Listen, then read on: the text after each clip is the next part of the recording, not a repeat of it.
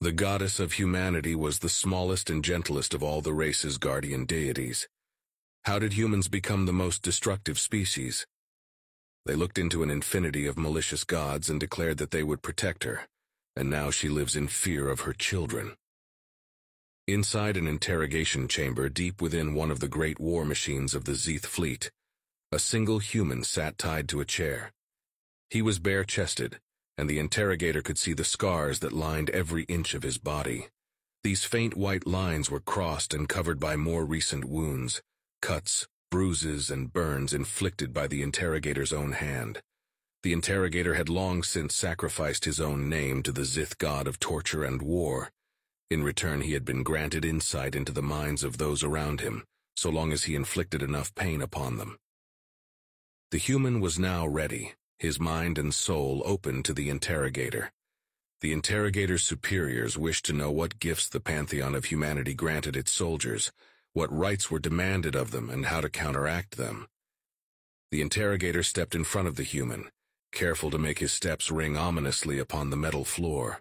He leaned close to the human's face and smiled as the human forced a single eye open while the other remained shut due to the swelling.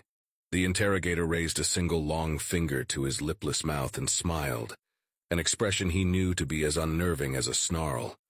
Of course, the human couldn't speak even if he wished, as his mouth was gagged. Now was not the time for the glorious song of his screams to ring out.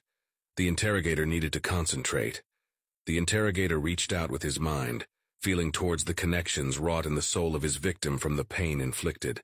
He found the human soul easily, it veritably glowed with power. This was a powerfully gifted soldier indeed, the interrogator thought. The glow of his soul rivaled that of the commander of this great vessel. The human stiffened as he felt the tendrils of the interrogator's power driving deeper and deeper into his soul. The interrogator began to see his thoughts, and let the experience wash into him. This would be the first route into the depths of the human soul. Crewman Jacobson had been warned during his training that some of the Zith torturers were telepaths. Telepathy was rare enough among the Terran military forces that he had not been able to attend the resistance training, even though he had volunteered for it. Instead, he had to rely solely upon the theoretical training he had been given. The interrogator felt himself pull out of the human's mind slightly at the strange thought. Voluntarily subjecting oneself to telepathic invasion, not even the most bloodthirsty or fanatical members of the Zeth pantheon demanded such a sacrifice. Telepathic invasion was dangerous to the victim. It could often lead to lifelong impairment of the mind and body. The gods of humanity must be vile indeed. The interrogator let the thoughts of the human flow over him once more.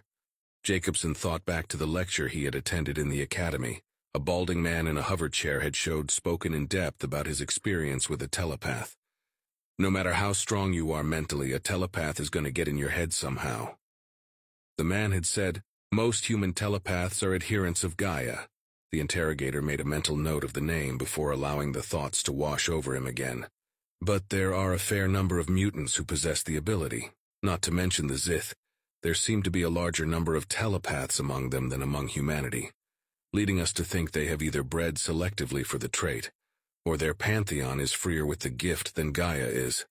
The interrogator held the thoughts in place, freezing the human's mind. He reached over to the table nearby and scribbled a note. The first name of deity found in the subject's mind was Gaia. The domain and nature of this deity is as yet unknown.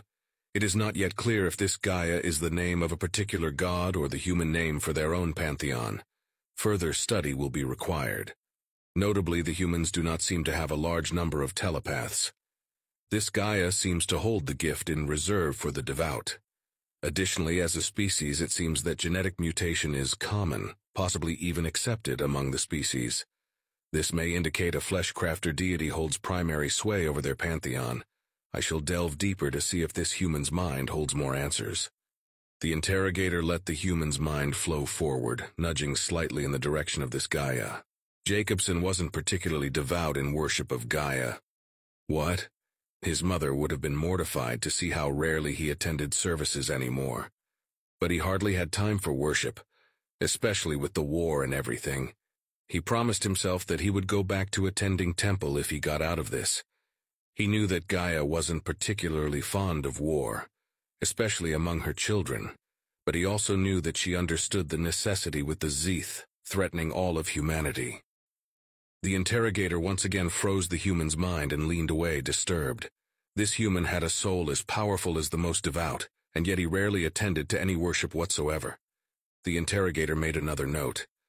This human's mind holds very little devotion to this Gaia, but I have been unable to locate any other name of deity despite turning the subject's mind toward worship in general. Perhaps the pantheon of humanity hides itself from the knowledge of captured soldiers to keep the pantheon of Zeeth from discovering their identities and weaknesses. Still, such an expungement should have weakened the gifts this soldier has received and left obvious holes in his mind. I shall need to delve deeper into the fabric of his soul to find the scars. May Holy Creth guide me.